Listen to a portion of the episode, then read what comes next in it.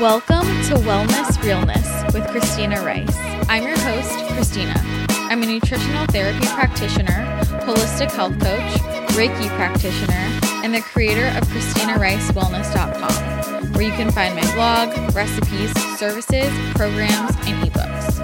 In this podcast, I'll be discussing all things related to health and wellness, and I promise to always keep it very. Remember my disclaimer the information in this podcast is general health and nutrition advice and is not a replacement for medical advice, diagnosis, or treatment. If you'd like to submit a question or a topic for me to discuss, submit it on the podcast page at ChristinaRiceWellness.com. Don't forget to subscribe, leave a rating and a review on iTunes, and join our Facebook group, Wellness Realness Podcast Tribe.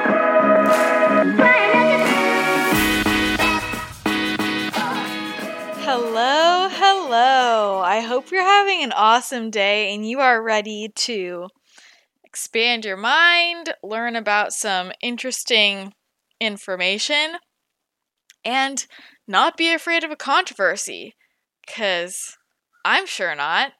Before I hop into all of that, though, let's talk about something a little bit less controversial, which is the fact that a high quality probiotic can truly change your life, and this is one of the most important thing that I recommend people add into their daily routines is supplementing with a high quality probiotic. Our food supply just is not what it used to be. We are not getting exposed to the beneficial microbes that we need to, and so many people have disrupted gut microbiomes and leaky gut aka intestinal permeability. And a high quality probiotic can really, really help transform this. And this is why I love Just Thrive Probiotic. When it comes to probiotics, though, there are so many fakes out there on the market. There are so many that you can find all over the place. But just because something's labeled a probiotic doesn't mean it actually is a probiotic.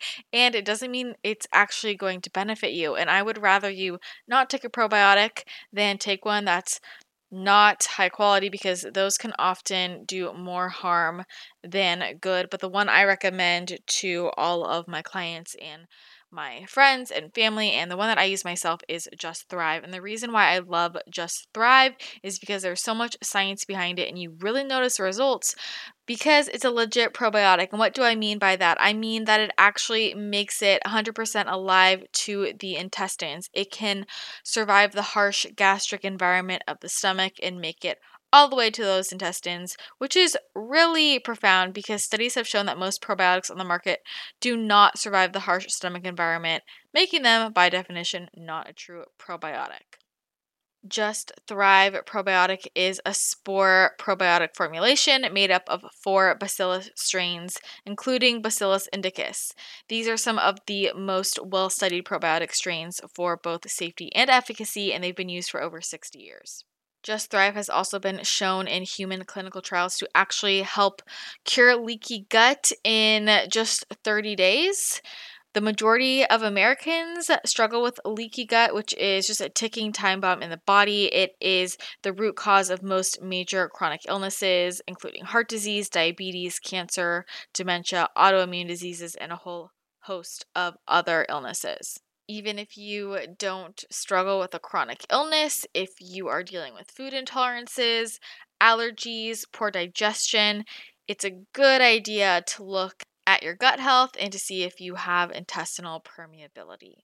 Just Thrive can help you to heal that leaky gut. It's also great for immune support. Just Thrive upregulates the T regulatory system in the body, which is going to suppress any unfavorable immune responses like allergies and food sensitivities. With 80% of our immune system found in the gut, just Thrive is really critical for maintaining overall optimal health, especially during cold and flu season and while traveling. You don't have to refrigerate. Just Thrive, the strains are so stable that they don't have to be refrigerated. If a probiotic needs to be refrigerated, it's probably too sensitive to actually make it to your intestines alive. If they can't survive room temperature on a shelf, then what are they going to do when they get into a 98.6 degree body? Besides supporting your gut health and your immune system, Just Thrive is also amazing for metabolic reconditioning. The strains in Just Thrive can drastically improve the production of short chain fatty acids in the body. And with a 40% or more increase in short chain fatty acid production, this can create a measurable metabolic shift in your body and can result in less fat storage, higher fat burn, improved insulin sensitivity, improved satiety, and reduced gut and systemic inflammation. And if you struggle with your stress levels or your mood, remember that 90% of your serotonin is produced in the gut, and spore forming bacteria like the strains in Just Thrive are key to elevating serotonin levels in the gut. So, this is great for mental health as well. Whether you are struggling with your mental health or your gut health, or you have weight loss goals or allergies, or you're an athlete, high stress, just looking to support your immune system, you definitely want a high quality probiotic in your routine, and Just Thrive is the one to grab. So if you want to check this out, go to bit.ly slash Just Thrive Christina, and my code Christina15 will get you 15% off. So again, just go to bit.ly slash just thrive Christina and my code Christina15, C H R I S T I N A 1 5 will get you 15% off. Let's dive into uh, discussing today's episode. I'm really excited about this one because we're talking about vaccines, and I know vaccines are a very controversial, loaded topic, but that's only if you approach it like that. And the thing is, this is a discussion that needs to be had. People have asked me to talk about vaccines before. I am not a vaccine expert, so I wanted to bring someone on who has studied this extensively. And I really want to emphasize the fact that this is not about swaying someone to be pro vaccines or anti vaccines. This is about getting everybody to look into the different arguments on both sides of the discussion to be educated so that they can make their own personal decision. I also want people to remember that it's not just you know, you're either anti vaccines or pro vaccines. There's also a lot of middle ground as well. And everyone's entitled to feel the way they want to feel about this, but people, I think, are really responsible to understand all of the data and all of the information out there, again, on both sides of the conversation. I really want to empower you to make your own informed opinions even if those are different than mine. And you probably don't even know what mine are, even if you think you do. Something I pride myself on is really being open to different sides of a discussion. And you guys know I challenge my paradigm a lot when it comes to nutrition, but I do that with every aspect of my life with different social conversations, political conversations. I like to learn about the different ways that that people think and different information out there so that I feel like I get a really well-rounded perspective and then can sort of form form my own opinion from there.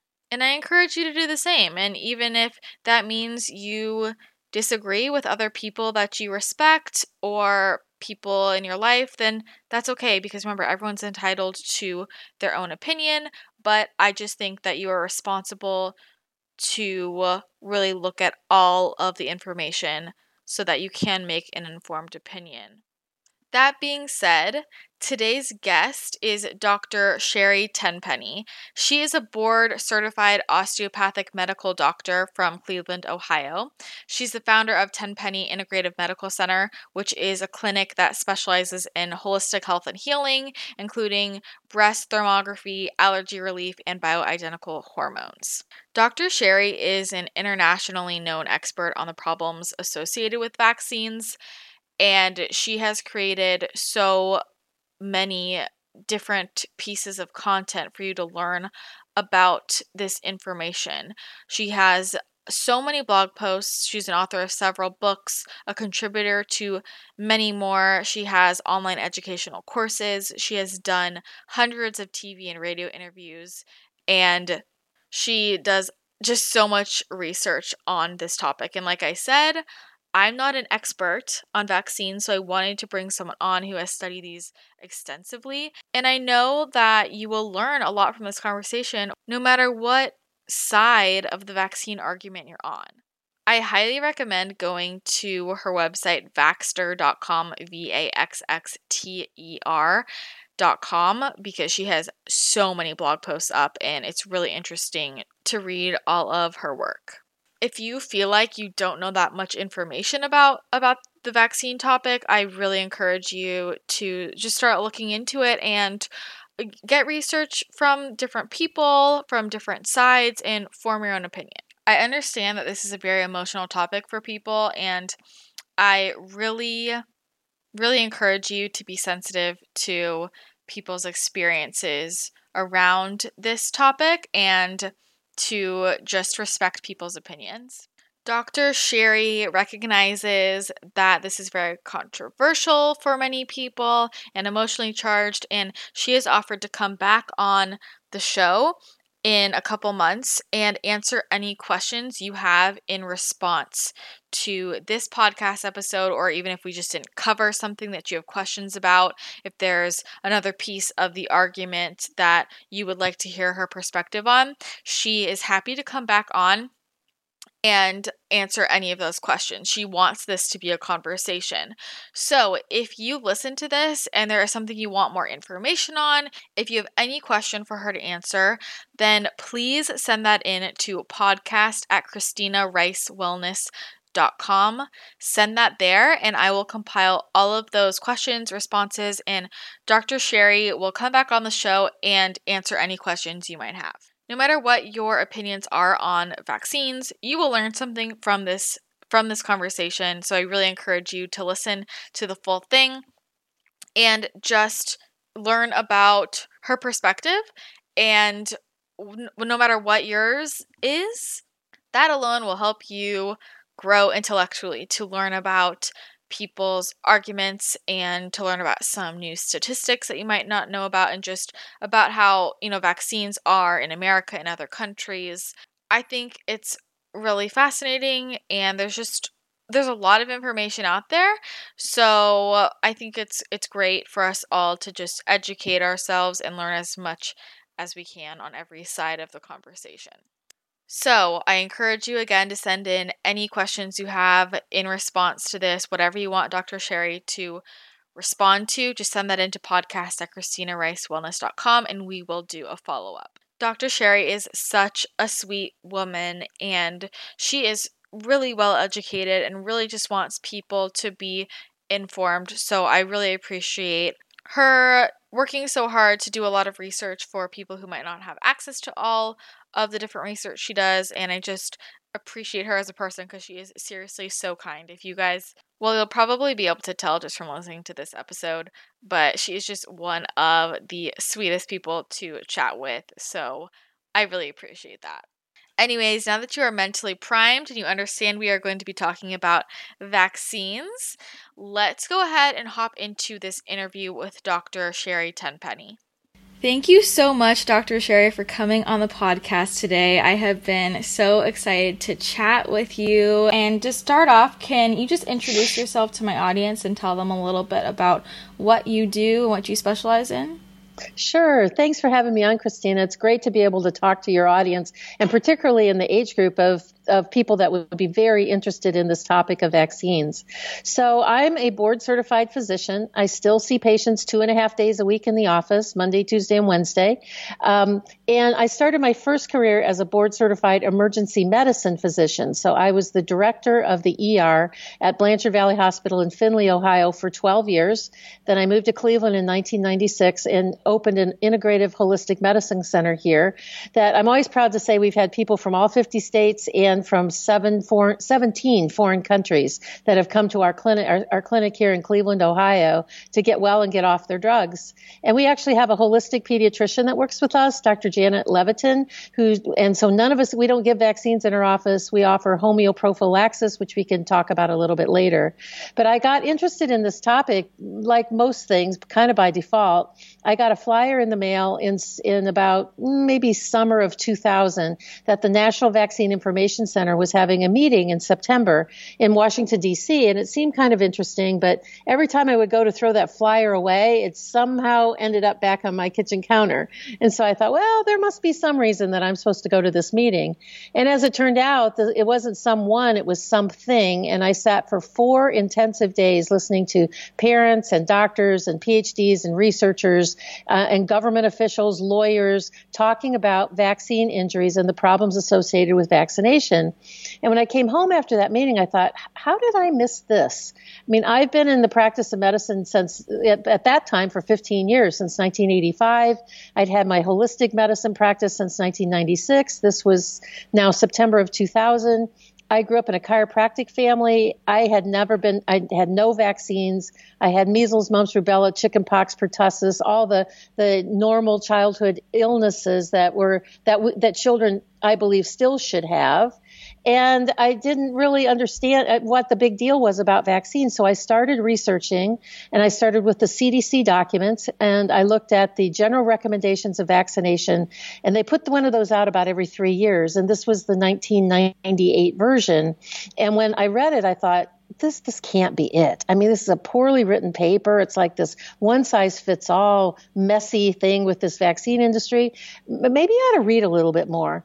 Well, the reading a little bit more has, has exceeded well over 30,000 hours of research. I stopped counting a long time ago. I've been doing this 19 and a half years now. And quite frankly, if I'm not um, sitting in a room seeing a patient, I'm usually at home in front of my computer, either writing books, because I've written two books on the topic and contribute chapters to several others, building our vaccine university courses, which is now launched and available.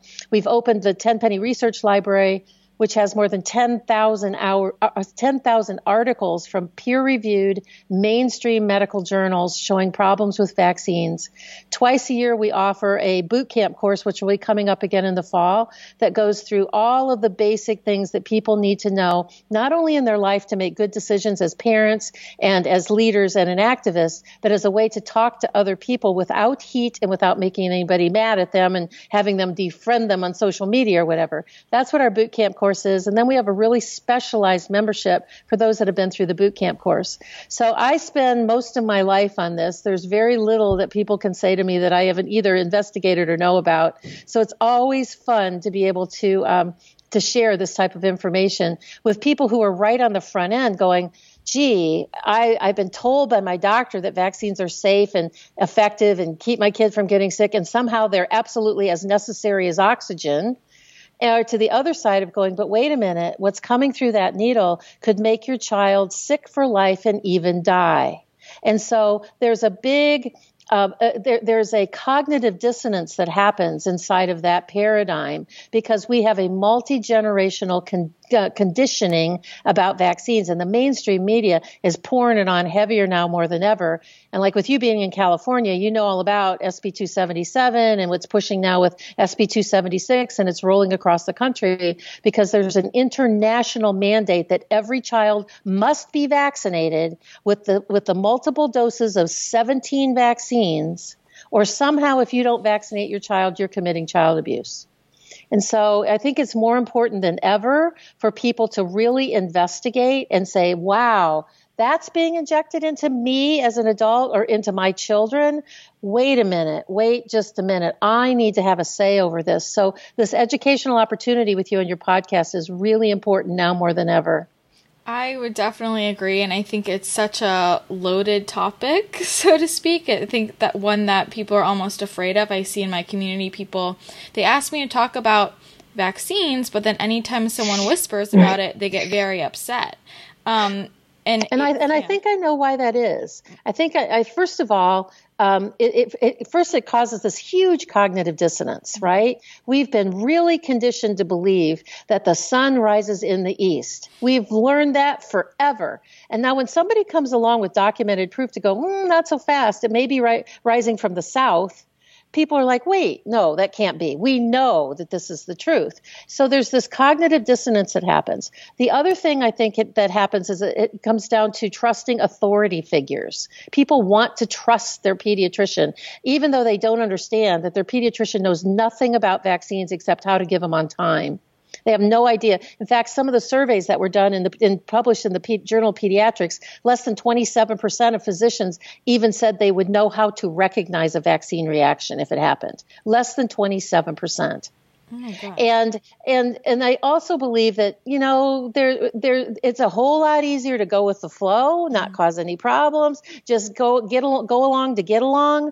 And I think the parents that choose to not vaccinate, they have to do a little more work in parenting. They have to do their own investigation. They have to get really solid in their own convictions. They have to be willing to take some heat to protect their kids, and not everybody's willing to do that. So I think that that's the reason why when you say when you talk in your community, there's like this big blowback. Mm-hmm. It's because one of those four nuggets hits into somebody's head and it's just easier to, to label people because right now the only defense the pro vaccine people have is calling names and labeling people. We've got them beaten hand down on the science. We've got them beaten hand down on the on the complications and side effects.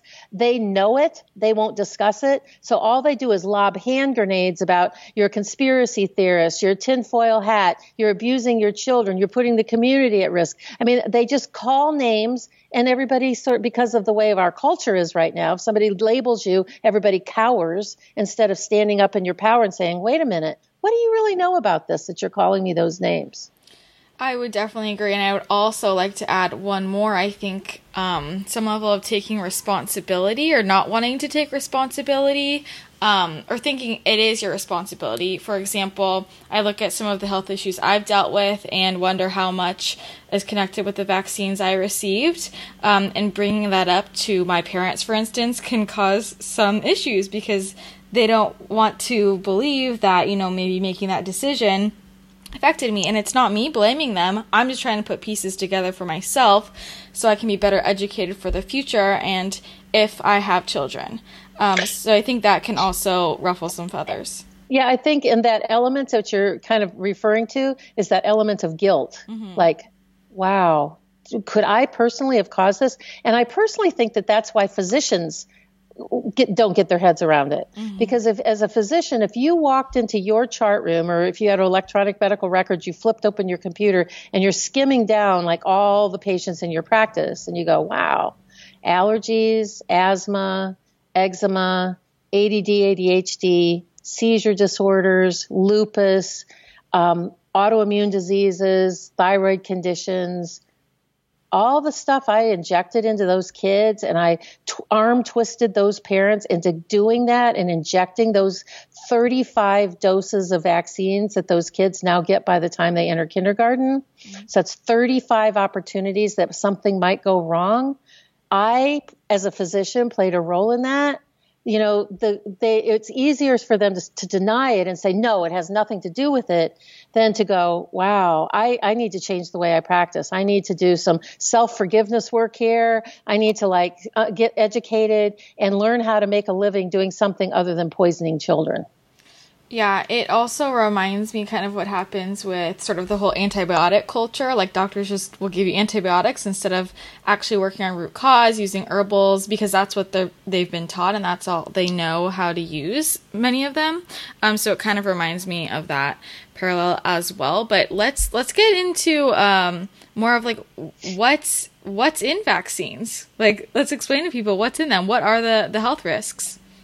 Well, if people really understood what was coming through that needle, I've said this quite a few times recently when I said, if you really understood the problematic ingredients that were inside of vaccines, you wouldn't take that vaccine and inject it into your garden toad, let alone into your children. Mm-hmm. And most people kind of think garden toads are important, right? They eat the bugs and keep your vegetables okay. Why would you inject things like cow cow blood and chicken parts and dog cells and gelatin and polysorbate 80 and uh, formaldehyde.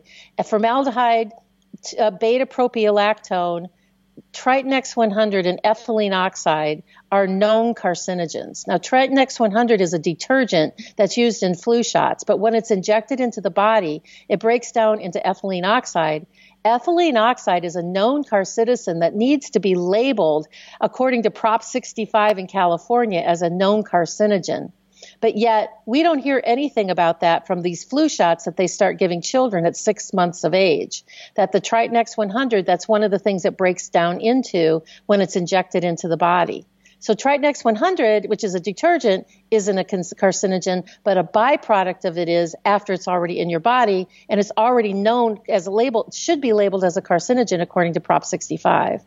So there's all kind there's antibiotics, there's an antibiotic in there called neomycin, which comes from the family of antibiotics called aminoglycosides, which is a very very strong antibiotic that kills all the gram negative bacteria. So we talk about the gut microbiome in these little bitty babies that can affect the gut microbiome and it, and it very high doses that they give for other types of serious infections, it can actually cause kidney dysfunction.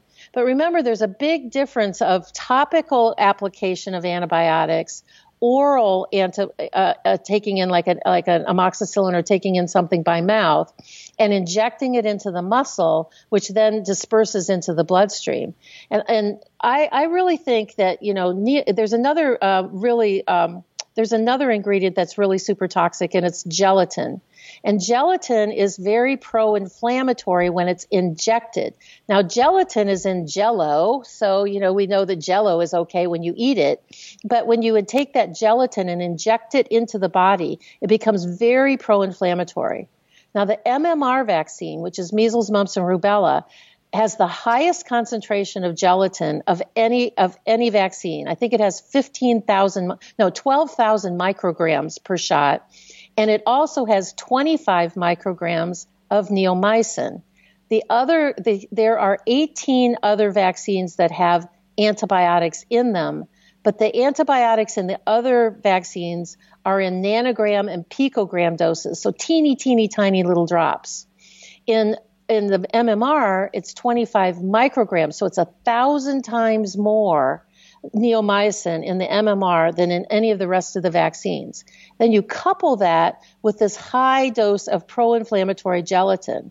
I kind of think, and this is my personal hypothesis, that that's the reason why this MMR is so toxic to so many children and why children just like flip over the top into autism or on the spectrum or other types of autoimmune disorders because the neomycin goes in and kills their gut and then it opens up the the gut is bidirectional. Uh, the the vagus nerve in the gut in the brain is bidirectional, so you get this inflammation in your gut, which then opens up the blood brain barrier. We call it leaky brain, in addition to leaky gut. And now you got all this gelatin floating around, and uh, that can go into the brain. And if you've had previous vaccines, which most people, most kids are that are being vaccinated, because you get the MMR about one year of age so there's all this aluminum that never goes out of the body once it's been injected into the muscle. It's there pretty much forever. And kids cannot don't even begin to start getting rid of aluminum till they're at least two years of age when their gallbladder starts functioning, and when their kidneys get to real functioning. And by that time, they've had you know like like I can tell you exactly how many doses of vaccine they've had by um, by by by one year of age. Kids have had if they're fully vaccinated, will have had 19 shots, 25 micrograms of mercury, and almost 5,000 micrograms of aluminum injected into their body by one year of age before they even get the MMR vaccine. And it's just in there, like it's it's going to stay in there. It's stay, the the studies have shown that that aluminum, once it is injected into the body, um, when it gets injected into the muscle, it gets picked up by the macrophages, by the white blood cells that act like little Pac-Man garbage eaters. And when the white blood cells pick them up, they can disperse them just about anywhere, and they end up in bone marrow, in liver. They the white blood cells can cross the blood-brain barrier and they can deposit it into the brain. And they do believe that that may be one of the mechanisms of the early onsets of, of Alzheimer's and dementia that they are now talking about these neurofibril tangles that are happening in the brain that when they look at those tangles on autopsy, they find them loaded with aluminum.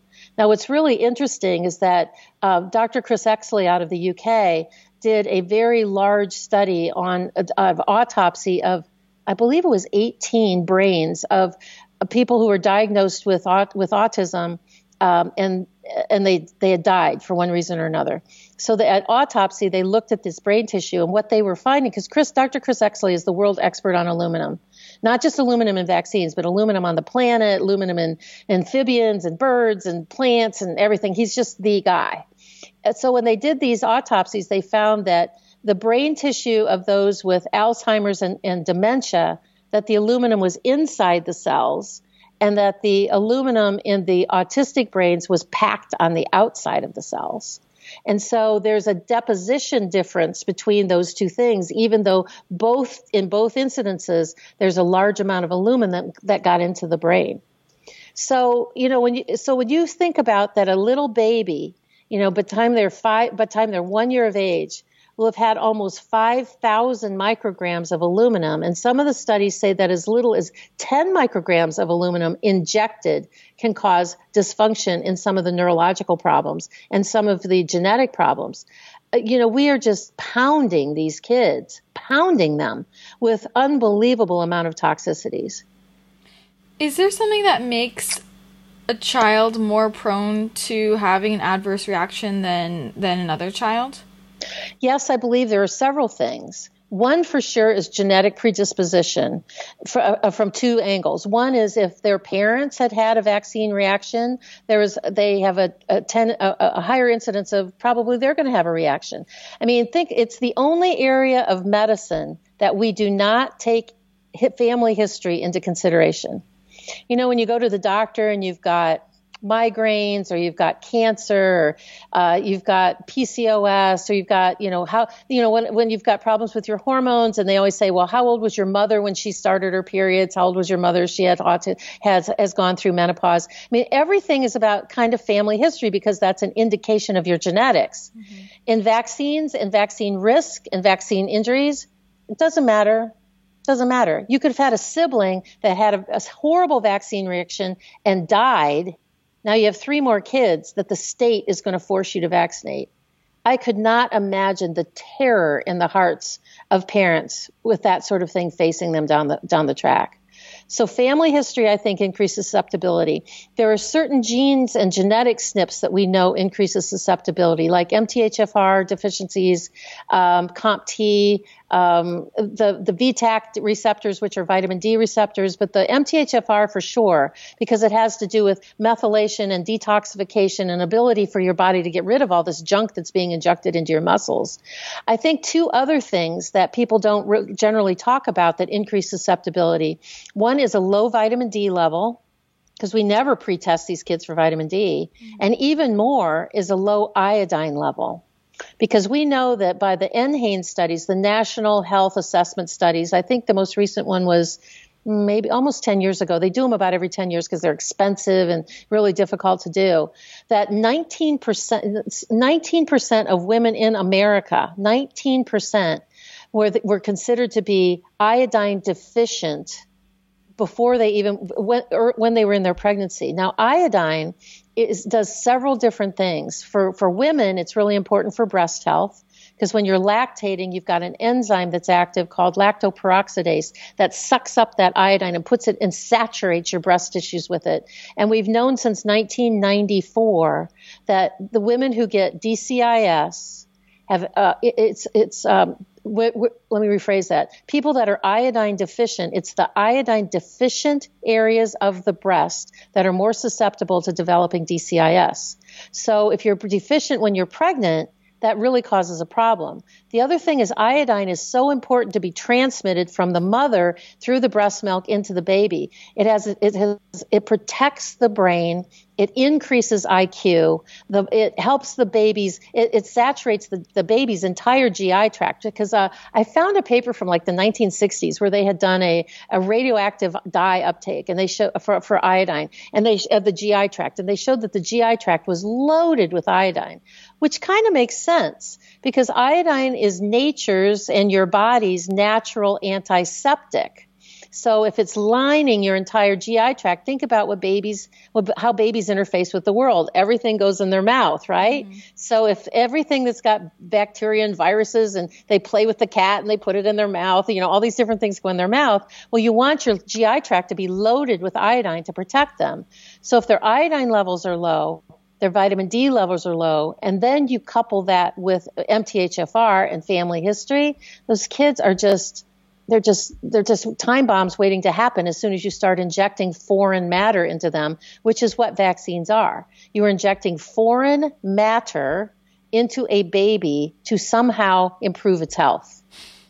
Yeah. Okay, so let's start talking about some of the adverse reactions and I do want to cover the the autism connection because I feel like that's so controversial. And I you know I've listened to other podcasts. People say you know that's just all correlation no causation. Like eh, eh, this is such a big controversy and I would love for you to explain your perspective um, on the connection between autism and vaccines. Well autism has become do you know anything about NLP neuro linguistic yes. programming? So autism is an NLP word. It triggers you you're either pr- yes or no. Mm-hmm. And there's nothing in between. And, and nobody will hear the in between because autism is nothing more than a label that is of a combination of symptoms. You know, brain dysfunction, uh, flapping, spinning, loss of eye connection, loss of speech. That complex of symptoms is what they call autism. But what is underneath that is brain inflammation. Mm-hmm. And we know from the scientific literature, in fact, people should really go sign up for the vac- for the library. It's tenpennyresearchlibrary.com, tenpennyresearchlibrary.com. It's free. All you have to do is go and you just have to register. You register, you'll get a confirmation email that you have to click on the click on the confirmation and you can go in and put in a search word like autism, aluminum, hypersensitivity, asthma, and it will pull up all the pages that have those words on it it. And then you can search each one of those pages under, say, hepatitis B or MMR, and you'll find only scientific literature in there, peer reviewed scientific literature with links to either the abstract or the full text, whichever available out um, in, you know, it's available out in the universe, so to mm-hmm. speak. I mean, we're not stealing anybody's work, but we have spent eight years building this, eight years. And I have a researcher that adds anywhere from 15 to 25 articles per week. So people can go in and, and click on and, and search for autism and what, or better, search for encephalopathy. Because what does encephalopathy mean? It means, uh, you know, brain inflammation, lack of dis, uh, brain dysfunction, that your, fun- your brain isn't functioning appropriately.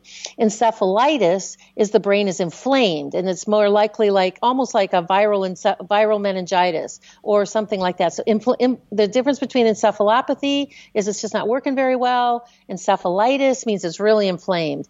And there are many, many, many articles. In fact, uh, Ginger Taylor over at Age of, at Age of Autism, I believe she's got 175 articles now accumulated into her one blog stream that shows vaccines and their association and even causality because it's on the package insert. It's published in the medical literature of that vaccines can cause encephalopathy.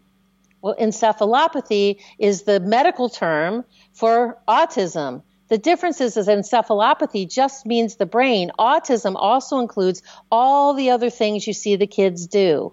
You know, the hand flapping, the toe tapping, the lack of eye contact, the loss of speech, the fecal spreading, all the horrible different things that these kids, some of them do that are really far down on the spectrum.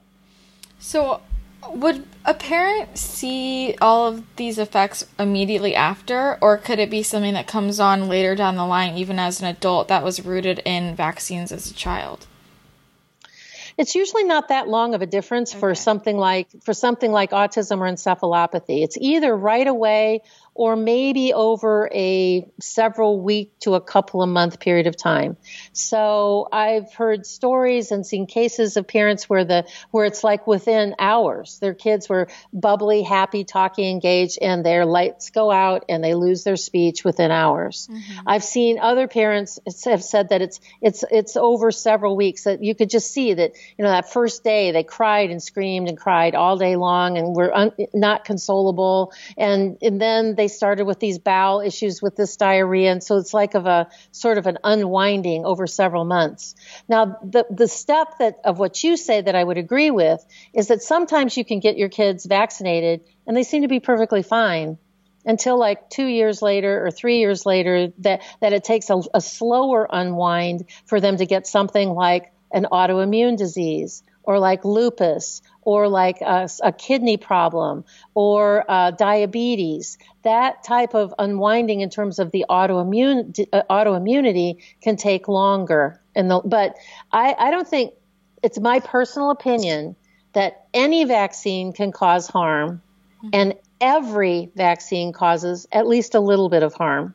You know, there was a there was a, a an article that I or a, an interview I heard um, Andy Wakefield say one time when he said, you know, what if all those vaccines did was just shave off each one each one kind of shaved off like 10 IQ points, just 10 IQ points, and you I have an IQ of 140. Would you really know the difference if you went to 130? Or 125, 120. But if you do that to an entire society, what does that do to your society for the long run? If you're just shaving that little bit off over time and it's not really so overt as something like asthma or severe eczema or something like that, but it's just brain inflammation and, li- and a little bit of loss over time of cognition. What does that do to society over time?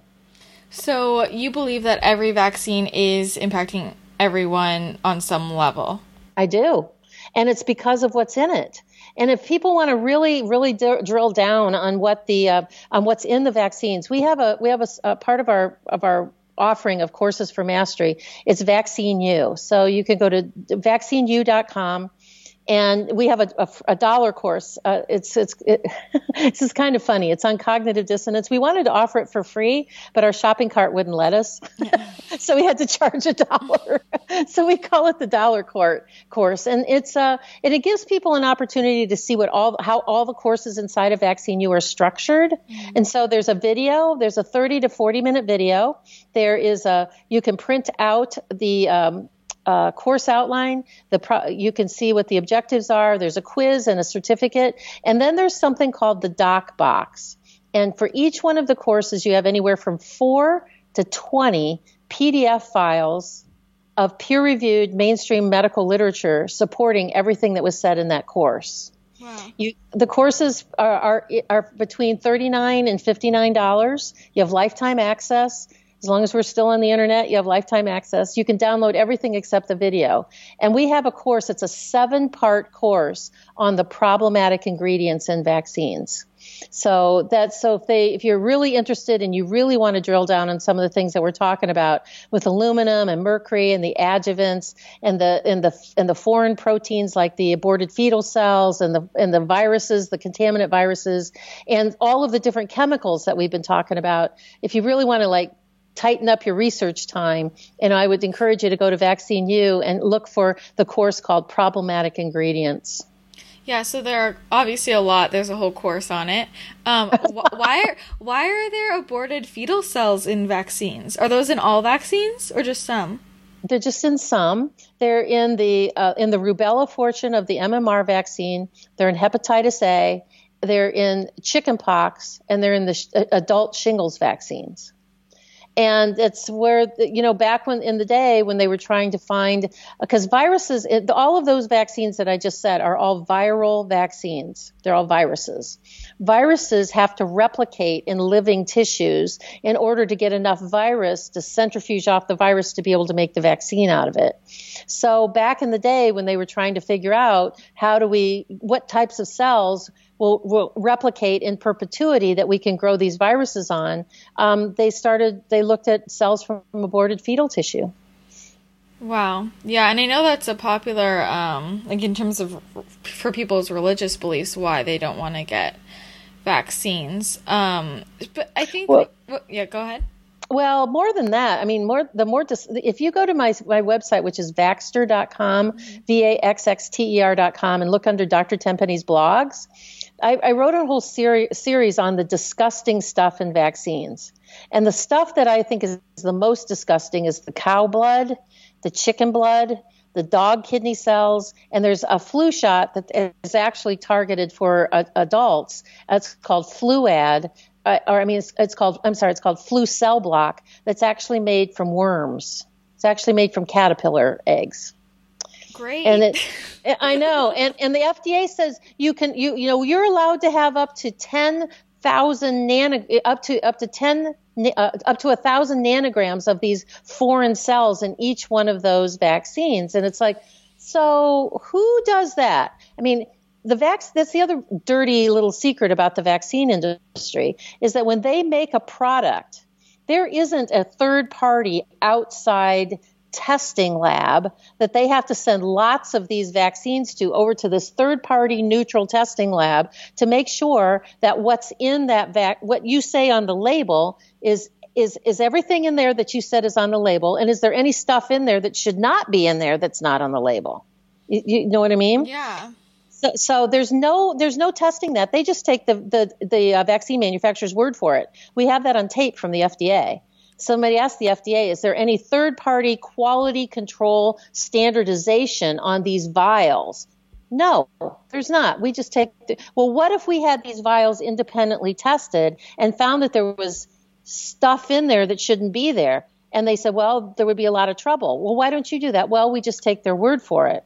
So there's an Italian company called Corvelva. I don't know if you've read about this. It's been over about the last year and a half. Corvelva raised us, raised some money from some independent scientists and did exactly that. They took several vaccines and they actually analyzed them as a third party neutral scientific company. They're like, we just want to do some quality control on these vials and says, so if this is, if it says it's supposed to have these 10 things in it, are they there? Are they not? Are they they're in what the the uh, in the quantities that are supposed to be there? And what about is there any other stuff in there that shouldn't be there? Well, the first company, the first company that did that, it was the it was a, a couple. Their last name was Gatti, and it was called the Gatti studies, G A T T I. And what they found, they analyzed something like 27 different vaccines, and they found all this contaminant material in there that they had no idea how it could have possibly been in there. And it varied from vaccine lot to vaccine lot. They they found like dirt particles. They found these these uh, large amounts of like um, uh, metals that were all kind of clobbed together. And they, it was like, how did this possibly be? And their control, believe it or not, was a vac- was a feline, was a cat vaccine. And when they tested the cat vaccine, it was perfect. It was exactly what it said on the package insert, and it had no contaminants. So a second round, when Corvelva did it, they looked at a, a vaccine called Infanrix Hexa. Infanrix Hexa is a six in one vaccine. That's the first vaccine that most European kids get at two months of age. So it has DPT, hepatitis B, polio, and I think HIB. I think it has those six things in it.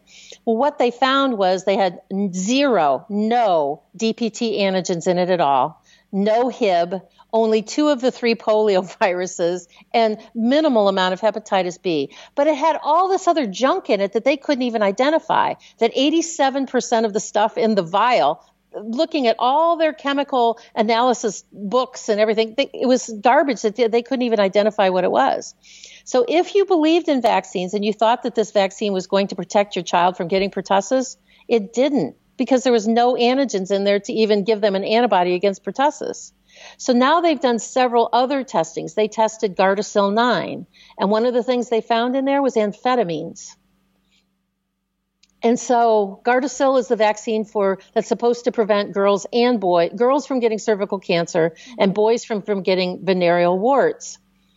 Well, why would there be traces of amphetamines in these vaccines? There's only two reasons, only two ways that could happen.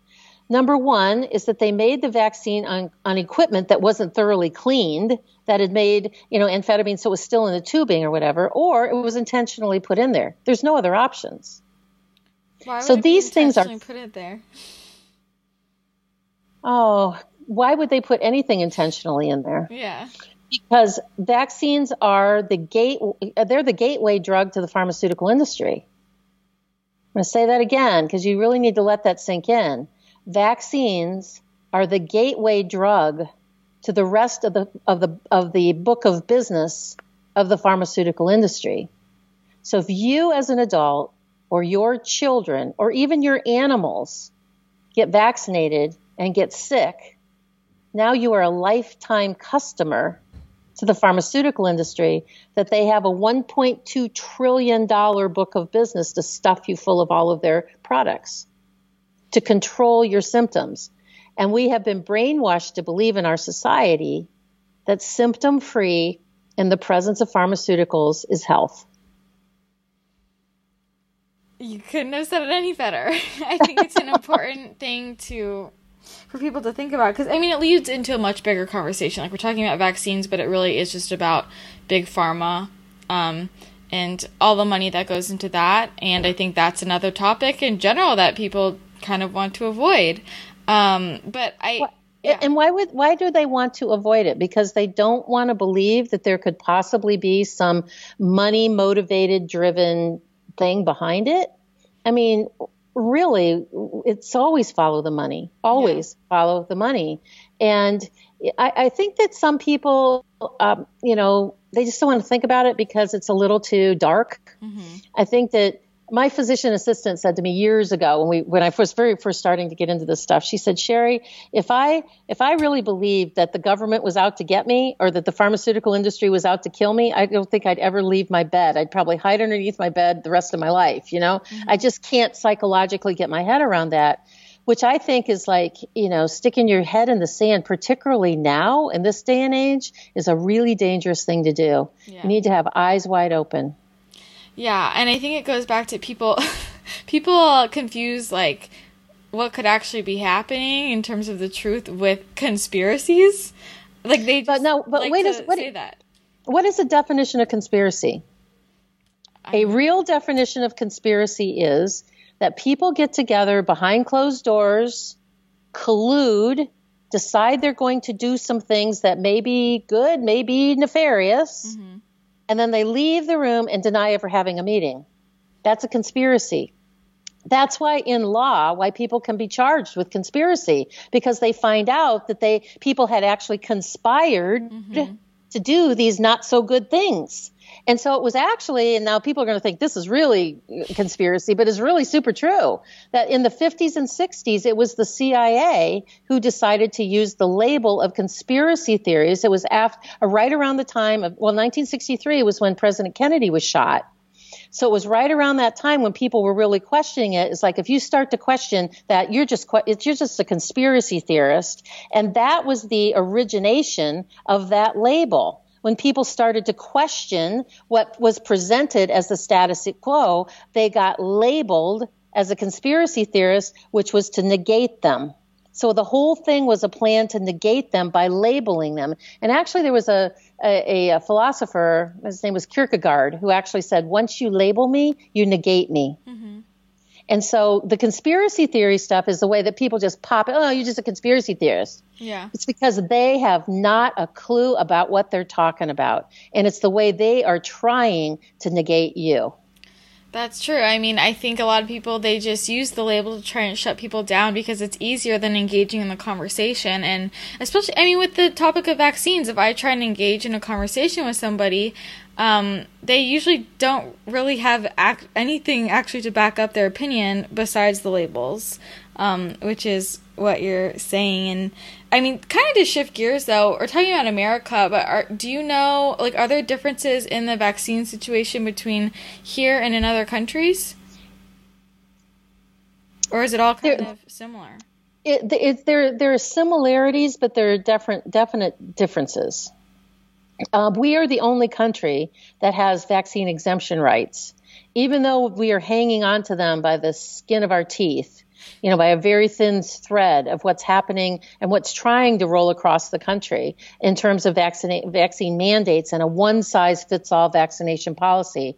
We are really the only country that, that has three levels of exemptions, you know, uh, uh, medical exemption, religious exemption, and philosophical exemption. Some countries have um, religious exemptions, but they're even stiffer than ours. Um, and but most of the countries don't. It's just like they just decide what your kids are going to get, and you have to get it the vaccines are different in here than than um, you know they are different. They they they have differences in terms of how they're manufactured, mm-hmm. and I don't know enough about all the different ones in Europe to to make a, a clean distinction of that. Mm-hmm. But they use a lot more combination vaccines than what we do. We give all, a lot of the like I just was mentioning, Infanrix Hexa. Mm-hmm. They do six in ones and seven in ones, which are just atrocious. And they, they do it ostensibly to say that it saves money and saves in biological or in medical waste because you only have to give one shot as opposed to four. But if the child has a reaction, which of those seven vaccines did they have a reaction to? You have no idea. Mm-hmm. Um, and so those are some of the things that, that are that are really kind of different. Let me think. There was one other thing I was just thinking about of why they what's what's different internationally. Um, uh, they don't give as many vaccines internationally as what we do. So there are so and they also give uh, BCG internationally, which is a tuberculosis vaccine mm-hmm. that babies get at birth that we don't get here in the U.S. And it's I'm really glad we don't get that one too because it's never ever ever been proven to work, and they give it to all these kids internationally.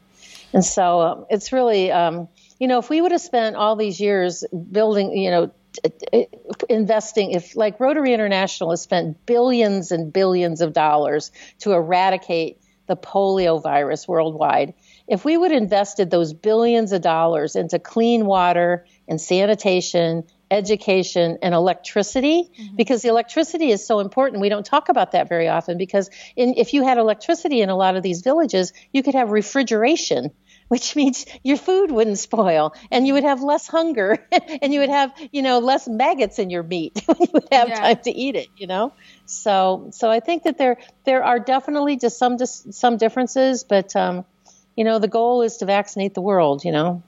So you said earlier if, uh, if someone's fully vaccinated, that would be 19 here in America, I think um, if if people are and I can send you this um, this uh, it's a it's a it's a PDF file that I made. Yeah. So I'm going to get so I'm going to get toss out some numbers just mm-hmm. so that you know. So from from birth to one year of age, there's 95 vaccines, 25 micrograms of mercury, and almost 5,000 micrograms of aluminum. Between one year of birth and starting kindergarten, the kids get a total of so you're adding on to that 19 now by the time you're five and you start mm-hmm. kindergarten you'll have 33 vaccines 175 micrograms of mercury and almost 7,000 micrograms of aluminum now, adding on to that to the teen vaccines like the meningitis vaccine, uh, Gardasil, the Tdap, meningitis B, an influenza vaccine every single year. So by the time kids are are, are graduating from high school, they'll have at least 54 vaccines, 525 micrograms of mercury, and 12,000 micrograms of aluminum.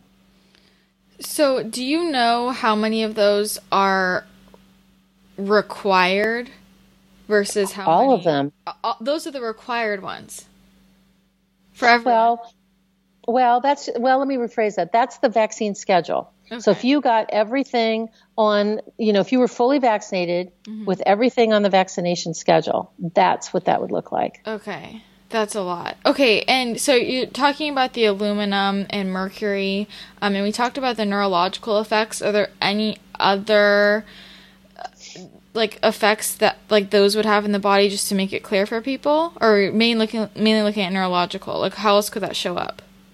Asthma, allergies, eczema, ADD, ADHD, insulin dependent diabetes, um, autoimmune diseases. In fact, there's an entire textbook now on vaccines and autoimmune disease, right? Mm-hmm. So this is this is a, a book that was put together by Yehuda Shoenfeld uh, um, on in uh, about vaccines and so put it up there so people could see it. Mm-hmm. Vaccines and autoimmunity that's that's how much information is out there. And they go through each one of the vaccines and look at those things.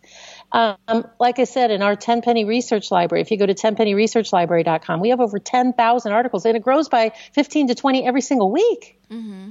in, in every vaccine and it breaks down by adjuvant it breaks down by by all the different ingredients it looks at each one of the vaccines. Um, it's we have so much evidence on our side, Christina, so much science and evidence that this is, it's time for this industry to blow up and go away. Mm-hmm. In my opinion, it's a 200 year mistake. When you look back at how smallpox vaccine was even made, it made, it was made off of a guess that you could scrape pus off of the bottom of a cow belly or off the bottom of an infected horse's hoof, and you take a knife blade and you cut, you make a hatch mark in the mother's arm, and then you smear this pus on the arm.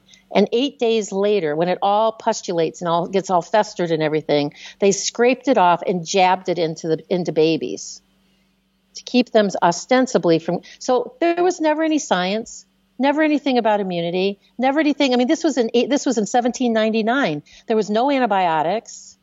Um, and this is and, and, and, at that time jenner was given uh, the equivalent modern day equivalent of more than two million dollars for his experimentation. All the doctors that were in UK and the Parliament at the time so you were all for this because it was the first real procedure that they felt had value. They were getting paid for by the government to go door to door to become vaccinators, to go door to door to vaccinate kids. The first mandatory vaccination law was passed in the UK in 1853. That same year, the anti vaccination leagues was started in the same year by parents whose children had been maimed or killed by the smallpox vaccine. So everything that we're seeing now is just a recycle of history at a higher, more vicious kind of level. I mean, think about the, the, parents who are involved in what we want to label as the anti vaccine movement. I hate that label. I hate the word because I don't think people are anti vaccine. I think they are pro informed. Mm-hmm. I think they've spent their time to get educated, to understand what's coming through that needle, to understand the risk and say, no, thank you. Mm-mm. I think, you know, what is measles? A fever, a cough, and a rash versus autoimmune disease, neurological problems, autism, encephalopathy. Well, let me see. I can get have fever and a rash for seven to ten days. My kids have a lifetime of immunity, and the girls really benefit from it because of the real measles antibodies that will be in their breast milk when they start to have babies. Versus, I can get chronically ill and for the rest of my life from getting this vaccine. So what I think is the real paradox here is that you can get any one of those vaccines and still contract that infection. And we got to quit causing, calling them diseases. They're infections. Mm-hmm. An infection is caused by a virus or a bacteria, comes and goes in seven to 10 days and is gone, right? Mm-hmm. And so we, you, you can get any one of those, any one of the vaccines and still, co- and, and, and think you're protected and not be, and still contract the infection. So vaccines don't really protect you from infection, but vaccines really can cause disease. Infection comes and goes. Disease lasts a very long time, sometimes a lifetime, and sometimes can kill you. So it's this entire thing, you know, upside, it's in, upside down, inside out, and backwards, right? Vaccines don't keep you from getting sick, but they can cause you to have disease. I think people listening to this are going to want some more clarity. They might be thinking, "What do you mean the vaccines don't act won't protect you from getting measles, for instance?" Well, look at all the things that, you know, all of the studies that came out of like the whole Disney measles thing in California in, two, mm-hmm. in you know, it, which led to SB 277. I think, I, I, I, don't know the exact percentage, mm-hmm. but it was somewhere around 90% of cases of measles that were actually diagnosed that came out of that whole hullabaloo mm-hmm. were uh, serotype A measles, which means it was the measles that they had, the fever, cough, and rash, was actually caused by the virus that's in the vaccine. Interesting. So it was measles strain vaccine that caused the illness. Mm-hmm. And so, and think about how many people that you flu shot and got the flu anyways or got a pertussis vaccine and got pertussis anyways, mm-hmm. or got uh, hepatitis A vaccines before they went on a on a trip somewhere out of the, outside the country, and they got hepatitis A anyways. So you can, eh, or how many people that develop shingles after getting the shingles shot? How many kids get chickenpox after they get the chickenpox vaccine? So you can get that vaccine and still contract the infection. So all you've really done is taken on all the risk and gotten nothing to protect you.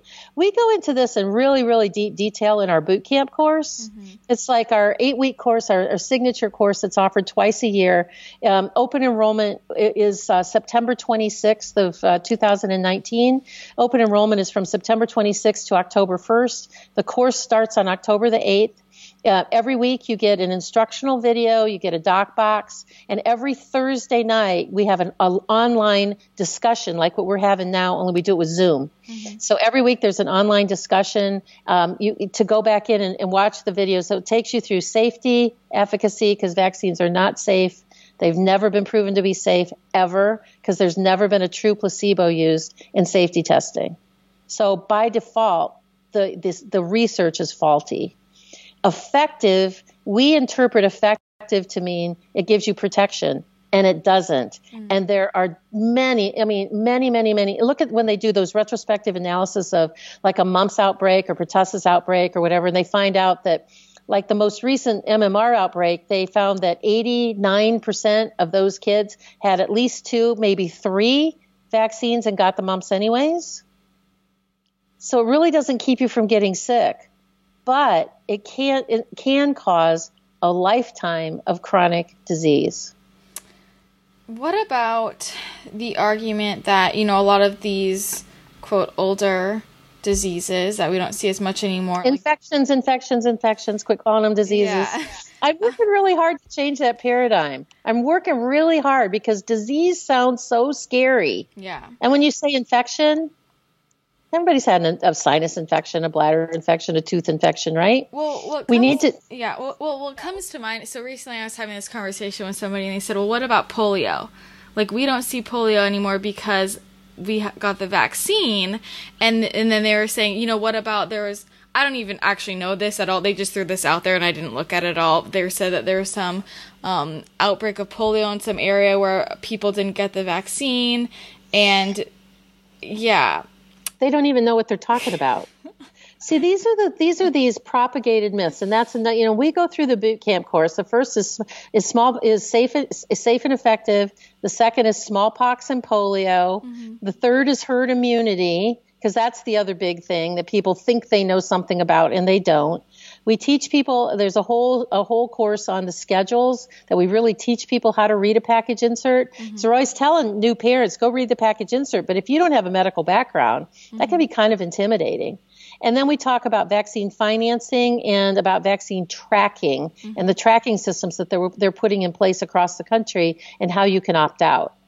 And so, and then in between there, we have language training to teach you how to have conversations with people without heat mm-hmm. and how to ask questions as opposed to telling. And you don't really have a conversation. What you have is a bunch of questions and you let them talk. Mm-hmm. And so we, we drilled kind of deep down into that. But the whole thing about polio, I mean, that's a, it's a long discussion, but in the, in the short of it is there is no reason why American children should ever get a, vac- a polio vaccine, ever. We've had no wild type polio in the Western Hemisphere since 1991, which is probably longer ago than you are old. it is. it is. but like they like these people are arguing that it's because of the vaccine. It's because they don't know what they're talking about because polio was was more polio is is a gastrointestinal virus that becomes a neurological virus in the presence of a pesticide. Mm. When we stopped using DDT, the incidence of paralytic polio dropped like a rock. There were only 27 cases of wild type polio, I think, in the whole world in 2017. So, why are children in America still getting four or five polio shots that have viruses in them that can revert, that have known contaminants, mm-hmm. that have 2-phenoxyethanol in some of them, formaldehyde in other ones, which are known carcinogens, to prevent what? To prevent something that doesn't even exist anymore? Yeah. I mean, it's like, you know, I get the shot because I don't want to get polio. Well, there's no more polio viruses, so it doesn't even exist anymore. So how are you going to get polio? I don't know, but I better get the shot in case I don't, so I don't get it. Yeah. Can can you can you also just touch on the the herd immunity argument for a second? Sure. Herd, immu- herd immunity, when it, it applied to real infectious processes like chickenpox and measles and, and, mumps and even pertussis to a certain degree, um, was, was when it was applied to real infections, it really did work. There really was such a thing. Because when you get a real infection, your, your, your immune system has two arms. They call it Th1 and Th2. Th1 is your natural, silent, intrinsic immunity. So when you're coming in contact with viruses and bacteria all day long, from your dogs, your cats, from being out in the yard, from doing whatever you're doing, your Th1 immune system is just taking care of it, taking care of it. And if it, oh, and if there's a bacteria that comes in, in or a virus that kind of overwhelms that capacity, then all of a sudden that Th1 immune system says, "Hey, there's an invader in here, doesn't belong here. Turn up the heat."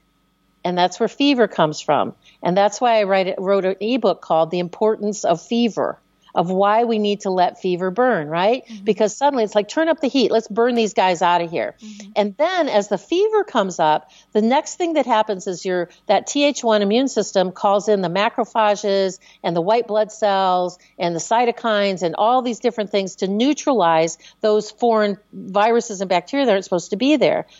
Just at the end of that whole illness process, the Th2 side of the equation gets engaged and starts to produce antibodies to glob onto that ball of foreign protein to neutralize it, make it go away, and goes, okay, now I've got an imprint of what this looks like. I'm going to remember this for a long time. That's what the Th2 side of the equation says. So when that bacteria or virus shows up again, it says, oh, I remember that. I can glob onto it and make it go away.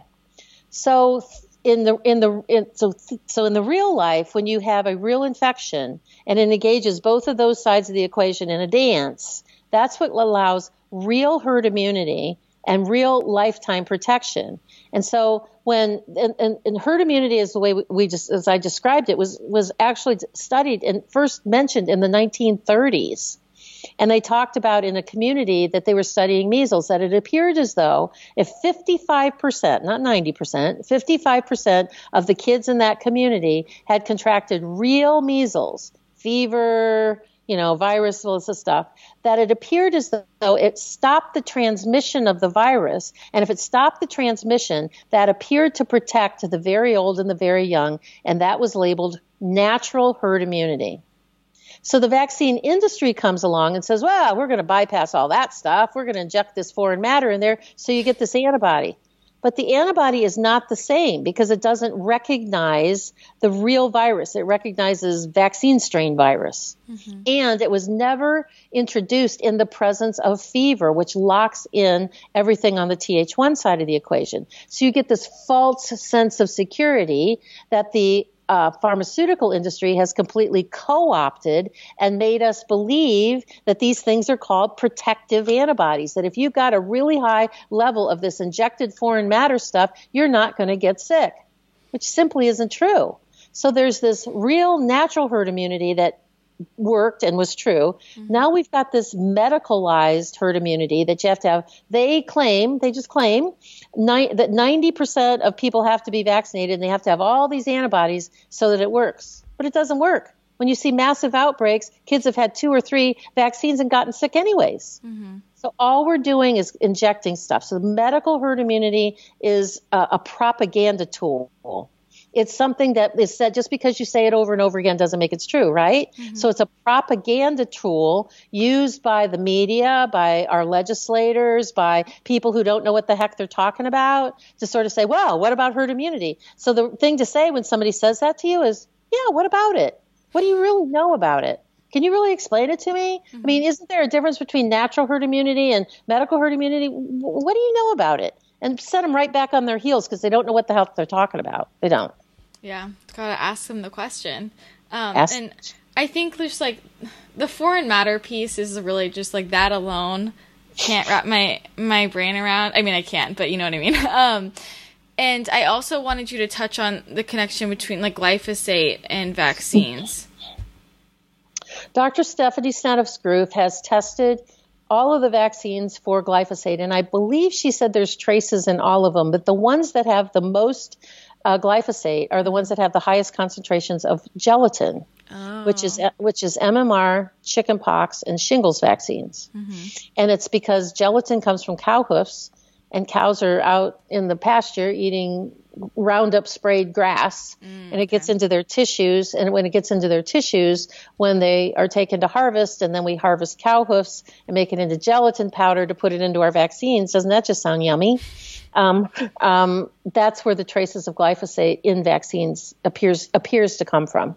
Okay, and then we touched a little bit on the the microbiome, how it affects microbiome, but what about hormones in general? And do we see effects like later on with hormones? Or is that you too know, big a leap?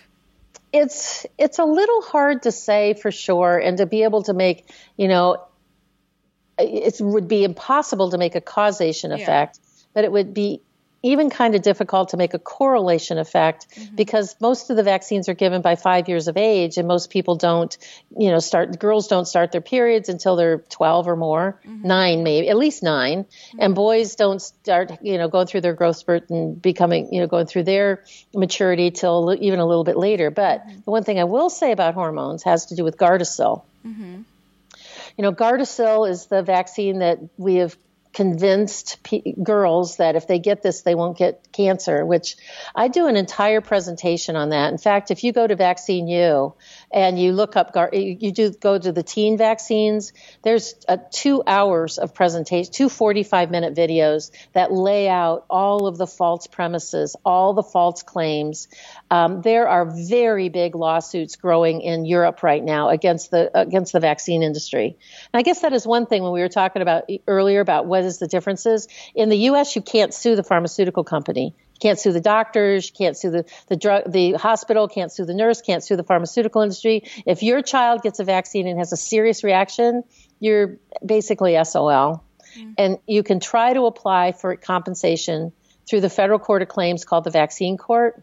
One in four people, one in four cases actually get any compensation in Europe, you can sue the, the, pharmaceutical industry, and there's some big lawsuits coming up, especially about Gardasil, mm-hmm. because Gardasil is killing more girls and boys than any vaccine. And the difference is, is when you inject a baby and they scream and cry and have high pitched screaming for, for weeks, they can't tell you where they hurt or how bad they feel. And if they die somewhere between two and four months of age, they go, Oh, we're so sorry. But that's the most common time of SIDS. And we don't know what causes SIDS, but um, your baby just was defective and they just died. And so, and, and I'm serious, that's actually the kind of what they say in the medical literature. So, but when Gardasil, these are young girls that are athletic and scholars and musicians that are becoming permanently disabled, crippled, and dying. Mm-hmm. And if they aren't going to that point, the three of the main most toxic ingredients in that vaccine is polysorbate 80, borax, and lots of aluminum, 500 micrograms of aluminum per shot. The bo- polysorbate 80 has been shown to cause infertility in both male and female mice. Borax has been shown to kill off the sperm cells in testicles, and that's published literature. And um, aluminum is known to accumulate in testicles of boys, and the higher amounts of aluminum that are in testicles, the lower the sperm count. Okay. Aluminum, all that aluminum also in the combined with polysorbate 80 in girls, I think can lead to PCOS, irregular periods, and infertility. And what just got published last week?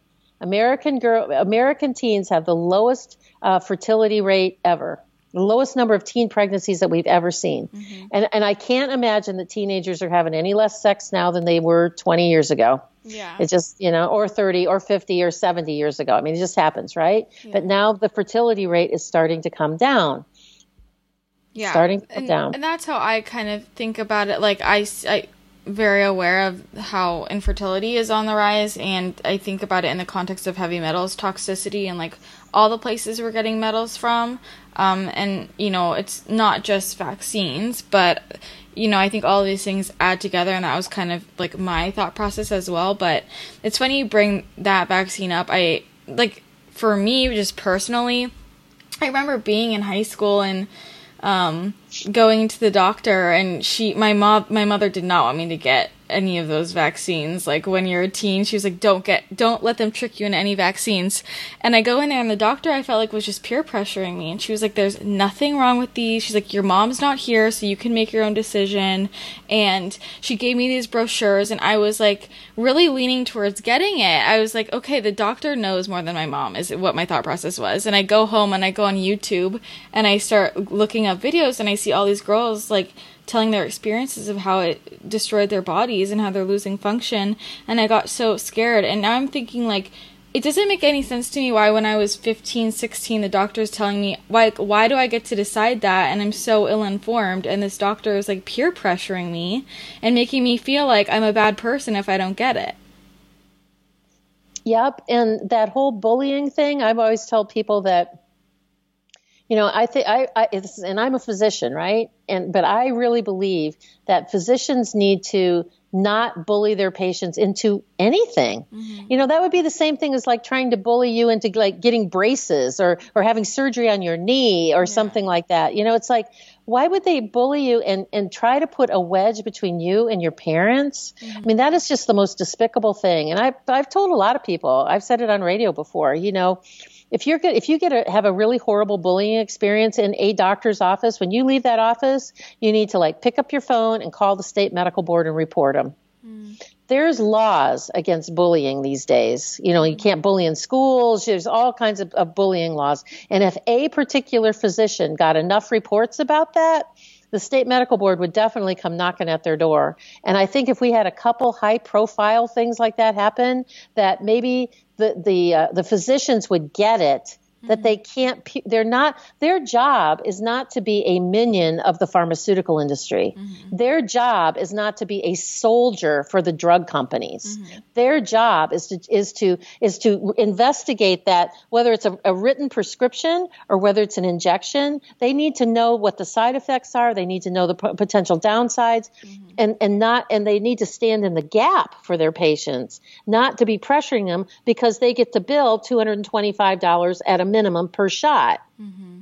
I mean, in some cases, and I've, I've heard that it's like 300 and some dollars per injection because you get to uh, charge for the, the shot, mm-hmm. for the actual administration of the injection. You get to charge for counseling. Um, and you can all bill that to insurance. Now, imagine if you, how many vaccines that you give in a, in a vaccine, a high volume pediatric practice, high volume, that all they do all day long, their job is to vaccinate. Mm-hmm. And Blue Cross, we found uh, it's about four years ago now that Blue Cross Blue Shield actually offers an incentive plan for physicians who fully vaccinate, and it's called the Combo 10 program. That there's 10 vaccines that are given before the age of two, 10 different vaccines.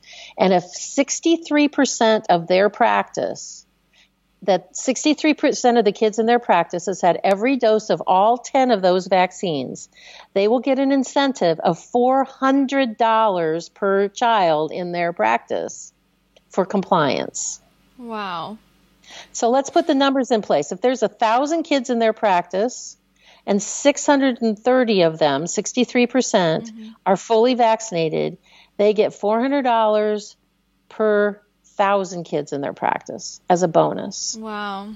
Yeah, and you know, people ask, why isn't this information out there? Like, why can't? And I'm like, duh like because what you're just talking about you think that people want you to know that you know like of course it's uh it just and i don't want people listening like i don't not every doctor is a bad person not every doctor bullies you but i know a lot of people listening to this podcast have had the experience of having some type of doctor um, push them in a certain direction or dismiss them or you know just talk down to them if they're bringing up concerns.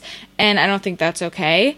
Um, some so do you have oh well one of the things about that is that people should separate per, from per, performance from personality. Mm-hmm. you might love your doctor you might want to invite him and her over for Thanksgiving dinner. You might hope that they marry your daughter or son. You might love them. You might think they're the coolest human on the planet.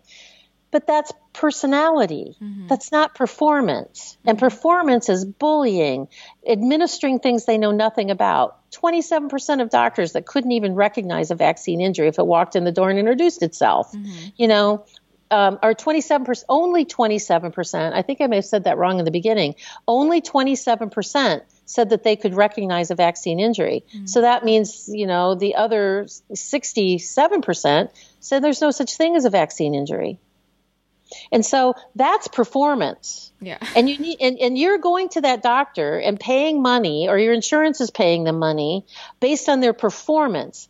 If you happen to like your doctor and you really like their personality, that should be kind of like the bonus. Mm-hmm. You know, I'm getting really, really good, high quality care from somebody that explains things to me and knows what the heck they're talking about. And oh, by the way, I like them. Mm-hmm. Not the other way around. Oh, I love my doctor. They're so good with my kids, and they give them seven shots each time we come in. you know, so. It does get confused. It definitely does. Um, yeah. I think something that people might also be wondering after listening to this is if a child gets a vaccine, is there anything that can be done to help mitigate potential effects, or is it just once you get it? Well, I'm always I've always said, and it's really true, that once you vaccinate, you can't unvaccinate. Mm-hmm. You can't. Now, you can improve things and you can do some level of detox. Like, I think homeopathy works the best because mm-hmm. it helps to kind of heal the genetic, you know, gets down into a constitutional place. Mm-hmm.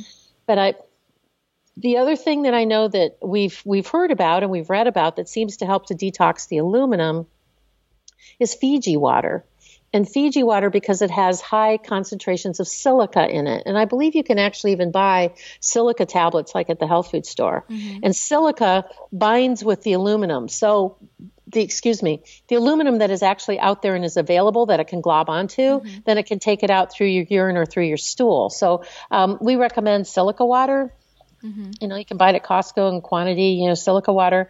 The other things like garlic and chlorella are two things that kind of help to detox other types of heavy metals. You've probably talked about that on other shows of yours. And, and the other thing is to make get your vitamin D level up to an acceptable level. It should be between 80 and 100.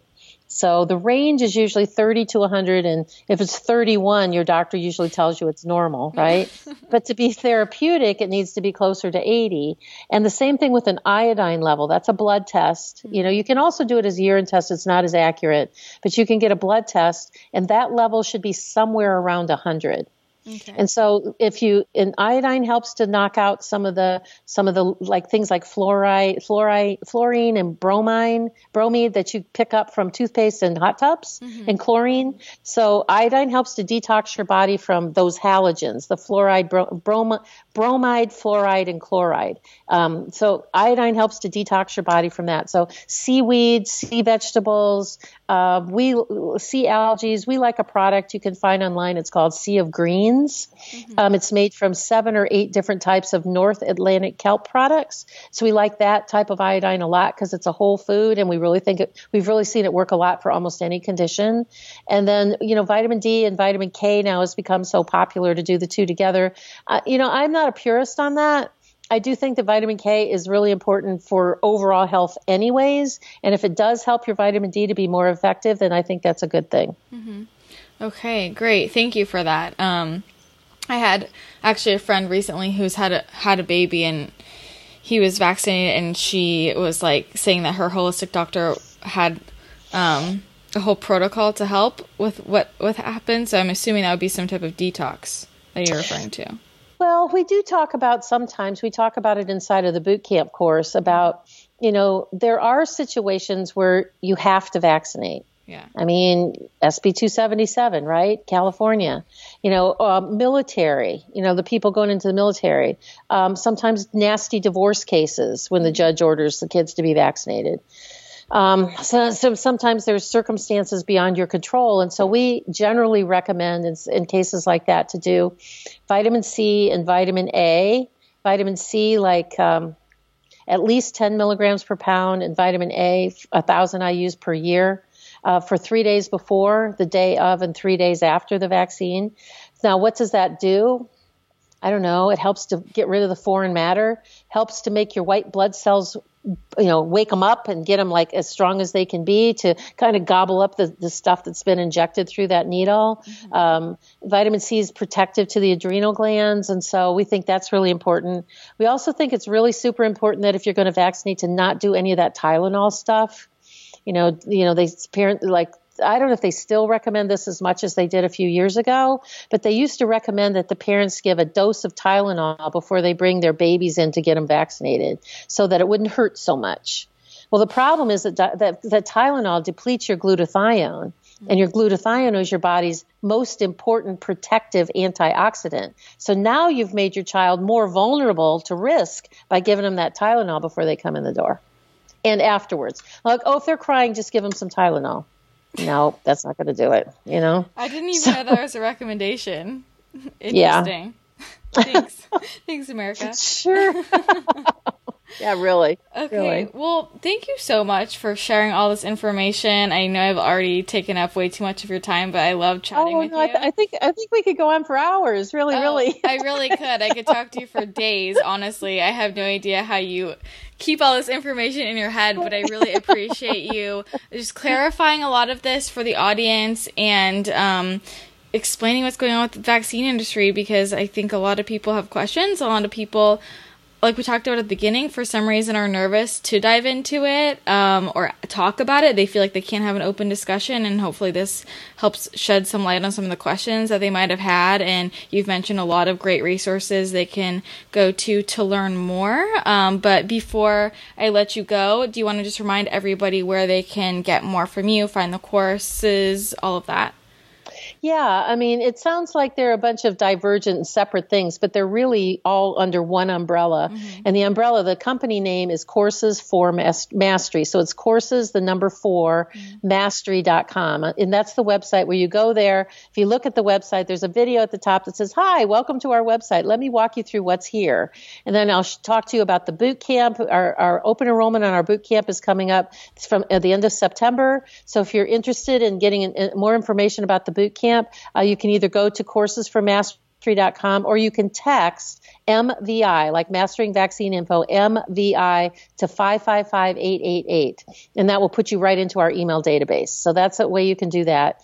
We have Tenpenny Research Library, which is the 10,000 articles that I talked about. It's free. You just have to register to search. Um, and we've got Vaccine U, which is uh, individual, we call them advanced training courses on each one of the vaccines. It's a work in progress. We've got about 25 or so courses up there right now. And by through, through over the course of the next six to eight months, there will be a course up there on every single vaccine and also on, on the adult vaccines, because that's one thing we didn't talk much about mm-hmm. is all the problems that are associated with adults because we put so much focus on the kids. Mm-hmm. So we'll have an entire module on the adult vaccines, like the pneumonia shot, the DTaP, the shingles vaccine, you know, the adult uh, targeted flu shot. So all of that stuff is coming. And that's if you go to vaccineu.com and you can sign up for our dollar course. And so for a dollar, you can get our first course and kind of see what it's like, see what the courses are like. You have lifetime access to that. So, and then Vaxxter.com is where I do like my blogging and where you, where, where uh, Vaxxter is really going to be taken in a really high level educational direction for because we know that this, this industry, that people that are aware and in studying and researching vaccines is a maturing group of people, meaning they've been doing it for a while. That there's always crops of newbies. Mm-hmm. you know, that's the one thing because people get married and talk about having babies now they're new to the topic. But there's people who've been looking at this for a really long time time. And um, so we want to take Vaxxter in the direction of much higher level scientific publications. They're almost going to be like white papers on specific topics with vaccines. And so it's going to be uh, really drill. So these will be things that you can print out and take to your doctor, take to your father-in-law who's a doctor, talk to your mother-in-law who's the pediatric nurse, you know, because mm-hmm. they're going to be all well researched and well documented. So coursesformastery.com is the place for to find all of that stuff that I just explained. Coursesformastery.com, and um, I hope that you'll join us for our boot camp this fall because um, it's a really fun place. We we have a really lot of really a lot of fun in our boot camp. Great. Okay. Well, I will put all the information in the show notes as well, so everybody can just click and find things. And again, I really appreciate you coming on. I had so much fun chatting with you, so thank you. You're very welcome. Thanks so much for having me. And, I, and thank you for uh, allowing me an opportunity to talk to your great audience. Thank you so much. Thank you so much to Dr. Sherri for coming on the podcast and sharing all of her research. If you have a question in response to this, if there's something that you would like her to chat more about, please send that in to podcast at christinaricewellness.com and we will do a follow up episode with Dr. Sherri's responses to any of your questions or comments because she really wants to keep this conversation going. If you found this educational or interesting, I highly recommend you share it with people in your life. If you share it on social media, make sure you tag me so I can say thank you. And I'm really excited to hear your response to this, no matter what your opinion is. I think it's just great to open up this conversation. If you haven't already, make sure you join our Facebook group, Wellness Realness Podcast Tribe. That's also a great place to chat about your response. So I hope you have an awesome rest of your day. Thanks again for tuning in, and I will chat with you again next week. Bye.